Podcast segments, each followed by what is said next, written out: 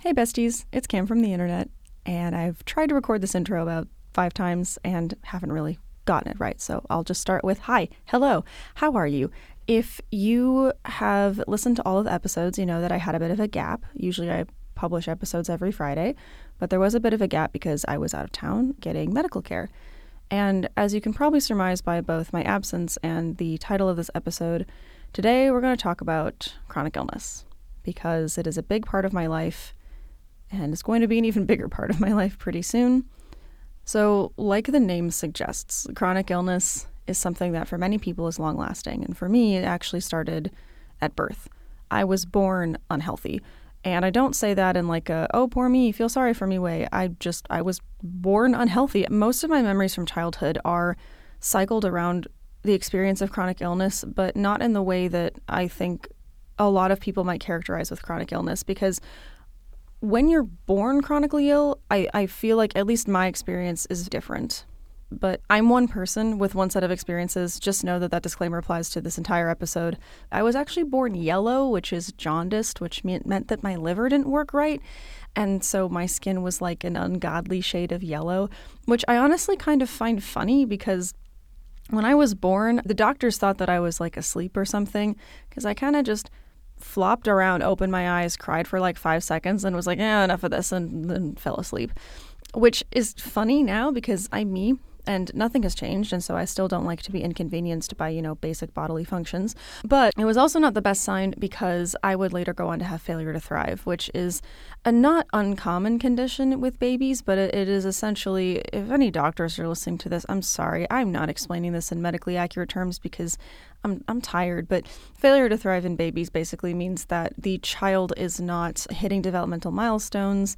It's often a sign of things like fatigue or even, you know, uh, some sort of hereditary disorder or something that's more physiological. The failure to thrive was concerning to my mother, obviously, but as I got older, it became pretty clear that there was more going on than just that. I was tired all the time.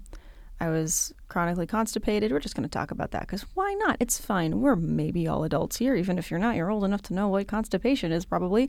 Like, there was just a whole bunch of stuff wrong and that was my most of my childhood. But for me, growing up chronically ill, I wasn't quote unquote sick enough to be in and out of hospitals, see doctors all the time, but I was quote unquote sick enough to warrant being homeschooled because I would be out of school more than I was in. And my mother, who was an educator prior to having me, wanted to make sure that I had an education. I was sick enough where I was tired all the time, I had this ever present feeling of malaise. Like, you know how you feel when you're about to get a cold, just like run down and icky and demotivated? That's my baseline. That is to this day how I walk around. Like that, if I wake up and feel like that, that's my normal. So if you can imagine that as a young child, when all of my neighbors and friends were outside playing, had energy to go to school, then go to dance, then do soccer, and still be able to do homework, spend time with family, that was unfathomable to me as a child. As a child, I did school and then I read, and sometimes I'd play outside with my sister, but that was all that I had energy for. And I didn't think there was anything abnormal about it in my own sense, but I knew intellectually, like cognitively, that there was something wrong because I was going to doctors all the time. Now, the other thing about that is that my family did not have a lot of money. And at least on TikTok, which is where I spend a lot of my time, I see a lot of videos about the chronic illness experience from the lens of people who spent their time in and out of hospitals or going all over God's green earth to specialists. And I do not begrudge them that at all. And I'm very indescribably thankful that they had the means and resources to do that because a lot of times that improves quality of life. My family and I did not have that. And we're going to dovetail into some other topics that I will cover more in depth in other episodes. But my parents were not wealthy are not wealthy. We grew up extremely lower middle class. I think technically, probably we were at or on the poverty line. I don't know. I didn't know how much my father made until I was about 10. But we threw so much money at healthcare, money that we couldn't get back from insurance. Insurance did not cover the healthcare stuff. And for my family, that was just how it was. I remember that we made many insurance claims and disputes, and, and none of that really panned out. But it was not fun. I will say that. Now, the hard part for me still about talking about this is talking about the mental and emotional impact because I am not the type of person that talks about my feelings to a degree, but also more importantly, that was not something that was discussed in my family.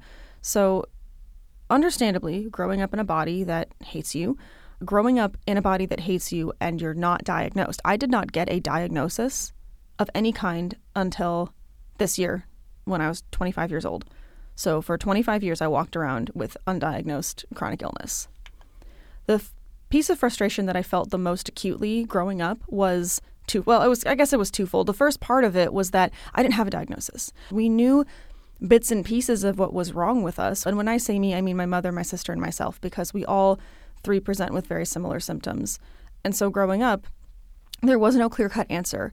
The second part that frustrated me was the fact that because there was no clear cut answer, it felt a lot like we were spinning our wheels. But we had no other option because we were just trying different things with the same symptoms with different doctors. And as I got older, those solutions became more and more expensive, more and more time consuming, and more and more exhausting to the point where by the time I was a teenager and all the doctors I was seeing were asking me if I was in high school, if I was able to get good grades, and then proceeded to look at me and tell me that I wasn't going to probably be able to make it through college. Joke's on them. I have two degrees. I graduated magna cum laude from my undergraduate university and with distinction from my graduate program. So, yeah. But the point remained that that was a really hard thing to hear as a teenager. And the point remained that I was walking around feeling terrible with little to no hope in sight.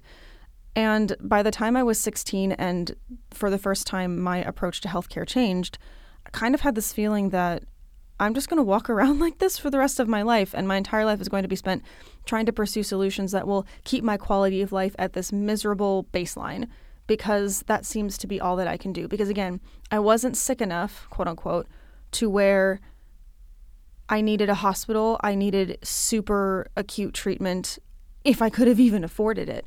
Um, I wasn't quote unquote sick enough to get a diagnosis, but I was sick enough where, again, I, I don't know how at, from ages 16 to 20, I was in college and worked and had internships. I could not do those things. Now, I think I got through it on a wing and a prayer, literally, and the fear that if I didn't do that, my entire future would go up in flames. I'm going to pause and talk about the whole future thing for a little bit because all of that kind of dovetails into what happened from 16 on. So, growing up, I knew three things that I was chronically ill, that being chronically ill was expensive, and that at the end of the day, I was only really going to be able to rely on myself. Now, the first two things were facts. I was chronically ill, there was no denying that, and it was expensive. I saw the bills. I knew how much it cost. I also knew that a lot of doctors cut my mom a lot of deals because they felt really, really bad for this woman whose husband was working two jobs to make ends meet, who was effectively single parenting two sick children. And because of that, and I'll talk about this momentarily, there was a lot of pressure on me and my sister to behave in a certain way and to not be difficult patients. Because if we did that, we wouldn't fall out of the doctors and the nurses and the staff's good graces, and we would still be able to get discounts on our care because people would like us and still kind of feel bad for us and discount our treatment. And A, it is incredibly screwed up that healthcare is that way. I will not deny that. That is not how it should work. I am so grateful that they did that and it never should have had to happen and healthcare should be affordable and equitable and accessible for all there's a whole other rant there but this is this is maybe maybe not the platform for that but the second piece of that was that because of that there was a lot of pressure put on every appointment. So, dovetailing into the mental health aspect for a little bit, when I was about 10 or 11 years old, I started to bear the brunt of a lot of stuff in the household because my father's treatment of my entire family was trashing my mother's health. And so it fell to me, the oldest child, to do things like help with my sister's education, balance the family budget, things that objectively I don't think any 10 year old child should have had to do. Don't worry, I'm talking about that in therapy. But part of that also meant that I was aware of a lot of things, and I don't think that helped the depression and the anxiety and the CPTSD that I was diagnosed with when I was 11. However, despite the fact that it was undeniable that I was depressed and anxious, we didn't really do anything about it from a healthcare perspective. About 10% of that was because in my family, mental health was not something treated as a health problem. Mental health was treated as a behavioral deficit. But the biggest part of it, the 90% of it, was that we didn't have the money. My mother had to choose constantly between addressing her children's physical symptoms and their mental health symptoms. And she chose the physical symptoms because she, and this is partially backed by science, hoped that if we addressed the physical stuff, the mental health piece might get better because things like brain chemistry and hormonal imbalances are obviously incredibly impacted by physical health. And so she thought, huh, maybe if I can figure out what's causing my child's incredibly crippling, almost physical symptoms, then the mental health piece might click a little bit more into place. And I'm not saying that she was wrong, and I'm not trying to point fingers because I do genuinely believe she was doing her best with what she had. She was trying to make the best decisions she could with the extremely limited money and time resources she had, while also being even more chronically ill than my sister and I were. So by the time I was 16, I was a junior in high school. I was attending community college because we lived in Texas at the time, and Texas had a dual enrollment program where any student, 16 plus, could enroll in college if they passed the equivalency exam, which was the same equivalency exam that GED students had to take. And if we passed that, we could go to college classes for free and get credit for both high school graduation and to transfer to colleges. This was obviously something that appealed to my family for a couple of different reasons. The first one being that it got their kids ahead. You know, this was something we were given the choice to do. My parents never said to me, You have to do this. My mom asked me, Do you want to do this? And I said, Yeah, because I wanted to transfer in some college credits and, and save some money. But the other thing was that homeschool curriculum was heinously expensive. It was about $1,500 every year to get accredited curriculum that would ensure we would graduate high school like legally per the Department of Education. And so we could save money that way, which was great.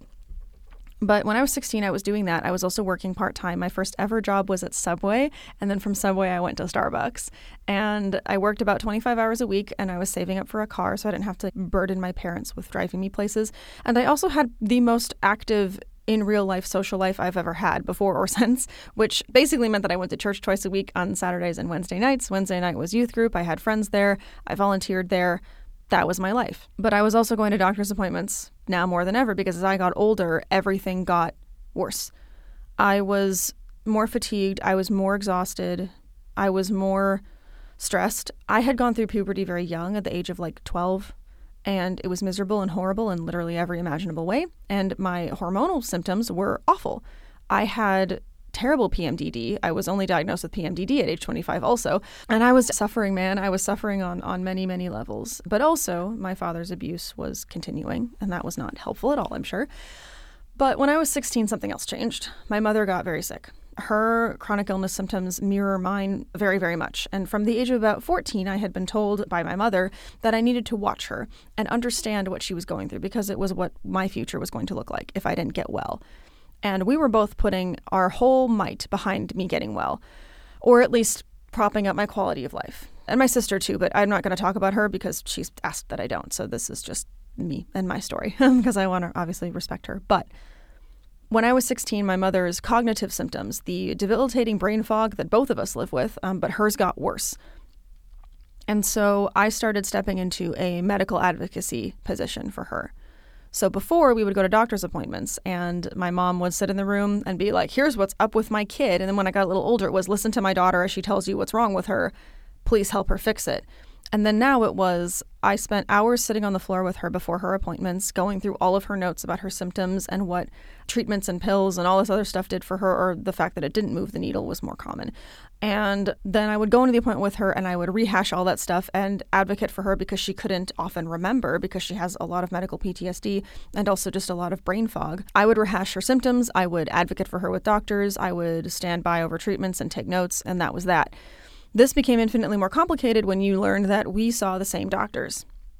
So a lot of times the two of us would have appointments on the same day and I would either be forgotten about or rushed through because they spent so much of that allotted time on my mom. And I want to make this very clear. I'm aware of two things that coexist at the same time. The first thing is that that's not okay. I know that. I am very well aware of that. I was well aware of that when I was 16. I am well aware of that now. The second thing is that my mother did not knowingly deprive me of medical care. Again, she was doing her best. And in her estimation, and a lot of the doctors backed this up, if they could figure out what was wrong with her, it would be much easier to treat me and my sister because a good chunk, a big chunk of what's up with us is genetic from our mother. Tests have proven that. So she thought if I need to spend all this money on healthcare and I only have money to spend on healthcare effectively for you know, like one either one person can do it really well or all three people can, you know, do it halfway. I'm going to throw as much money at myself as I can because I'm the sickest and then that will help my kids when we figure out what's wrong with me.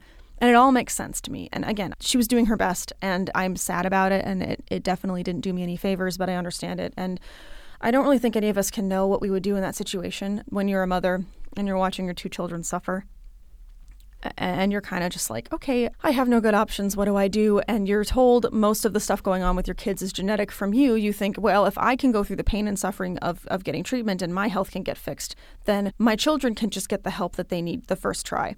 I get it. I understand it. But from 16 on, I was a medical advocate. And that taught me a lot of how to advocate for myself. It taught me a lot about understanding how to read people in medical settings. And so by the time we moved to Philadelphia when I was 18 and started college, I was a pro at that.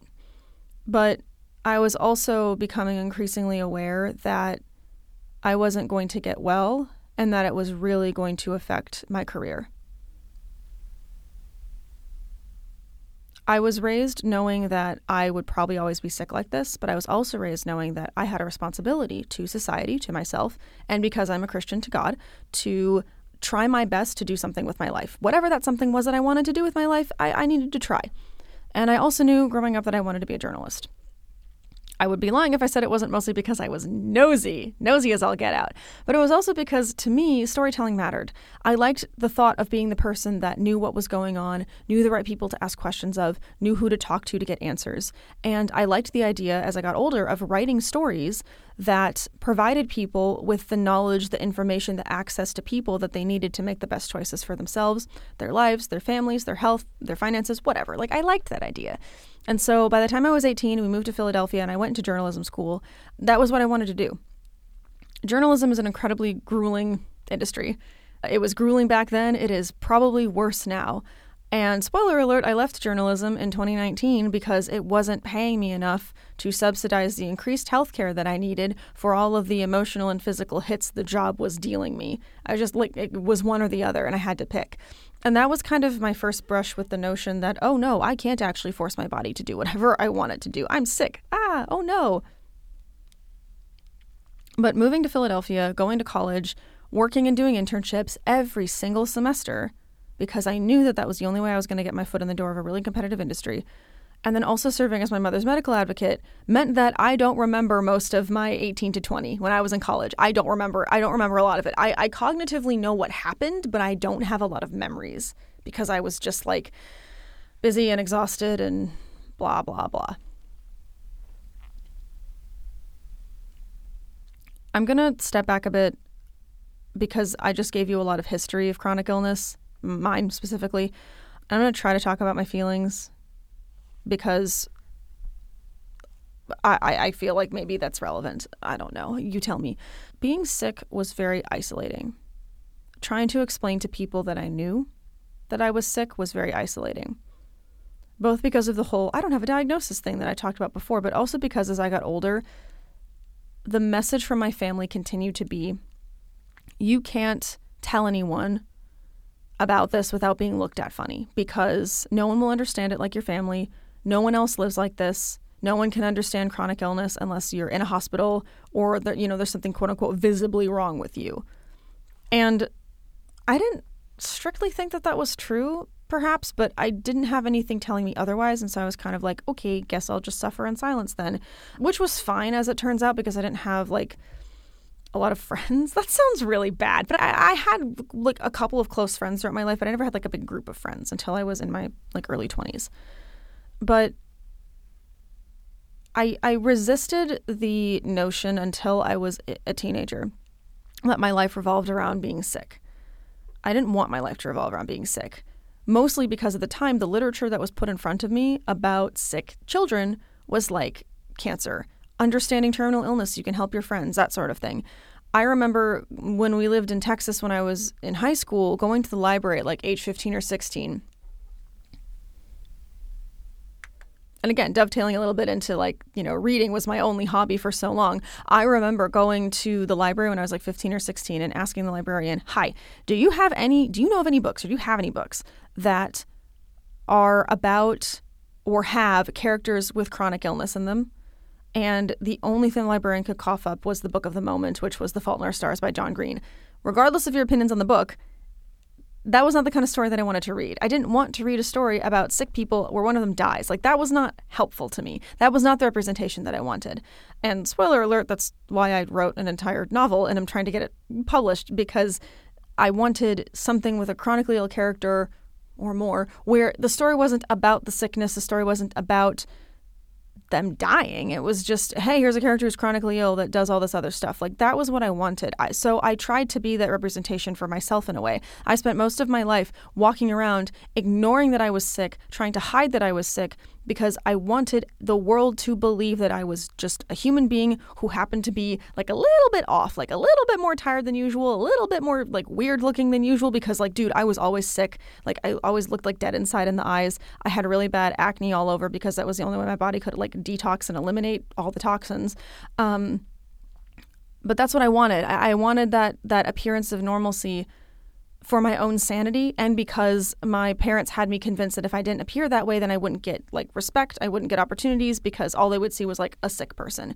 Which, looking back, holy ableism, Batman. But I didn't know any better. And I was just so scared that if I dared admit that something was wrong, that something bad would happen. So I tried to hide it and it came out through fiction because I'm me and nothing has changed. I'm still like this. Surprise, surprise. Shout out to all the fictional characters I write AO3 fanfic about.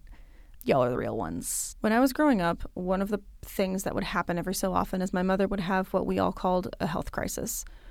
One or more of her symptoms would get so bad that she was in bed, sometimes for months on end. And when that happened, it usually fell to me to run the household because my father was an abusive, neglectful individual. Try not to swear because I'm not sure what the rules are on that on podcasts, but I know I should probably have less of a potty mouth than I do on TikTok. But when I was 21, I had my first health crisis. And I'm honestly surprised it took that long for it to happen, given the everything. When I was 20, I graduated college and I moved for my first big girl out of college job, which was a daily reporter at a small daily newspaper in the American South, which was very interesting because it was there in the American South that I realized that I was bisexual. Realizing that you're queer and kind of sort of coming out as queer when it mattered to people and they were safe in the South was a really interesting experience that I don't think I quite grasped just how strange it was and how bizarre of an experience it was until I left and was like, huh, on reflection, that was weird. That was an interesting. I made some choices. But anyway, I digress. Remember when I said that journalism was hard and I ended up leaving because it wasn't worth the hits to my health? This was the job that did it all through college, I had internships. I was a copy editor for the, the big newspaper, the Philadelphia Inquirer. I was uh, a, almost full time reporter for a newspaper my last two semesters. I worked on the school paper. I had internships at like, you know, nonprofit news organizations. Like, I did a lot of stuff and loved it. I thrived. For the first time in my life, it felt like I was actually good at something, actually competently good at something in a way that would make me money, yeah, but that more importantly to me made all of my education worth it. The exhaustion, the commuting, the 21 hour days, it made it all worth it because I was actually, I felt good at something. But then when I was 20 and I moved and I started this job, it kind of all fell apart. And this was the beginning of me getting the tickling notion in the back of my brain that maybe my mental health needed to matter, which again was not the message that I had been fed. In fact, from the age of 16 up until that point, I was told you cannot talk about your depression or anxiety to any doctor, anywhere, ever, because if you do that, they're going to think that that's the reason why everything is wrong with you. And that's not the reason. You have chronic fatigue and all of your organs are not working in some way, shape, or form, and you cannot, we cannot afford for them to write all of that off just because you say you're depressed so shut up about it. Which made sense because unfortunately, women and AFAB people are sorely mistreated by the medical community if they dare complain about mental health symptoms. So, age 20, living alone for the first time, dealing with the following factors was really hard. First thing, my mother was still unwell, and I was still being asked to operate in a patient advocacy capacity for her, which is hard to do at a very, very long distance. Looking back, I don't think it was a coincidence that the stress finally made something in my brain snap in March of 2019. Two things happened. I had the onset of very specific, very persistent chronic pain in my right hip that was worse than my usual chronic pain that I've been walking around with since birth. And my mother had been in a months long health crisis that I was being asked to help manage at a distance without the money or the paid time off to actually go home, to fly home and help her. And as a result, my now doctor thinks that my brain just snapped. And as a result, my brain stopped talking to the muscles of my right hip, which is what was causing all that pain. I just woke up one morning like that. And it was so bad I was crying. And if, if you all know me, you know that I, I, don't really cry. That's not a thing that I do. So my sister, who was staying with me at the time, was like, hmm, that's not normal. Are you good? And my response was, no, I am not. But even after that, as I was trying desperately to get it resolved, and that that didn't end up working until I was 24. But even then, I was doing just so poorly. I had no work life balance. The expectation at that newspaper was that you work 40, 50, 60 hours a week without complaint. And yes, you were only paid for 40 hours a week. The pay was absolutely just abysmal. I had student loans to pay because that was the only way I was going to get an education because my parents didn't have any money for my college because they had to spend money on healthcare, didn't save for my sisters in my college. I had scholarships, but that wasn't enough. I still had student loans to pay. So my life was work. My life was work and medical adv- advocacy at a distance. And my life was also intense, crippling depression because I had convinced myself, and my family's narrative did nothing to help, that I was a terrible, awful, horrible, evil daughter for abandoning my family. I was disloyal and I was terrible, and I abandoned them, and so I deserved to suffer. I had myself convinced, and I know how mentally unhealthy this is, I- am well aware now, but I had myself convinced that because I abandoned my family back in Philadelphia to move out here to do a job, that I didn't deserve to make connections, make friends.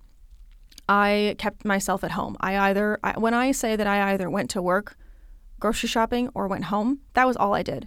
That was my life which was a very miserable way to live, but I thought that it's what I deserved because I was a dishonest, terrible daughter for abandoning my sick mother. It was not it was not a healthy way to live. It just wasn't, and I know it, and I didn't know it then because I was supremely mentally ill. But all of that combined pushed me into my first proper health crisis. And that happened shortly after I was laid off in August of 2019 and moved back home and lived at home again. And my body just kind of crumpled under the stress of the financial trauma that came with the insecurity of not having a job, all of the health stuff that I had to ignore when I lived on my own in, in the South because I just didn't have the money to fund my treatment. And it all just kind of came crashing down. And I was pretty unwell for about three months and then kind of started to scrape myself back together. I had a remote job that I really liked. I was working from home and realized that working from an office was definitely not helping my health because the stress of having to perform being a person was a lot. My brain doesn't work right. I have brain fog. I have chronic fatigue. I have short term memory problems because my body is messed up. And compensating for that became such this exhausting labor that working remotely was the best thing that could have happened to me because at least I didn't have to leave the house and we barely had any calls that weren't like Zoom calls and I could pretend to be a human person for, you know, 30 minutes, but sitting at a desk all the time trying to look like this perfect, peppy, wholesome person was just not working. So I was glad of that. I will also admit that from 21 to about 24, I wasn't disinterested in my medical care, but I was checked out from it for two reasons. The first one being that the pandemic really hamstrung my ability to get medical care because my doctor's office was not set up to do remote telehealth very well, just by virtue of the treatments that we needed, mostly my mom, but also me. Um, but then also because I didn't have the money and it was expensive, and my parents were no longer able to fund my health care or my sister's. And I was still operating in a in a medical advocacy capacity for my mom, but it mostly became driving her to appointments, her being seen, and me being unable to be seen because either there wasn't enough time, they forgot about me, or I didn't have the money for it. And I had kind of just resigned myself to that. I was like, you know what? I, I can't emotionally deal with this, so I'm just going to not, because obviously avoidance is smart, right? It's not. I'm just kidding. But it wasn't until I was 24, which was back in 2022, that it changed. And that's where a lot of the chronic illness stuff that I talk about now clicks into place. Hey besties, it's Cam. I forgot to record an outro to this episode on the off chance it needed to be split into two parts instead of one which it is going to be. So I'm coming at you with a different microphone from my bedroom, because why not? Anyway, the original recording is about an hour long, so I'm cutting it into two 30 minute episodes because it is not the easiest topic to listen to and edit for an hour on end, and also probably best digested for y'all in 30 minute size pieces and not an entire hour. So come back next week for the final part, which covers more of my life, as has also been covered on my TikTok. So this is the backstory. And then we get into the real stuff in part two. So come back next week for episode five. And thank you for listening. I hope the story helps. As always, you can find me on TikTok, and you can also check out the other links that I have in the podcast description wherever you're listening. Thank you for your love and support, and I will see you next week. Bye.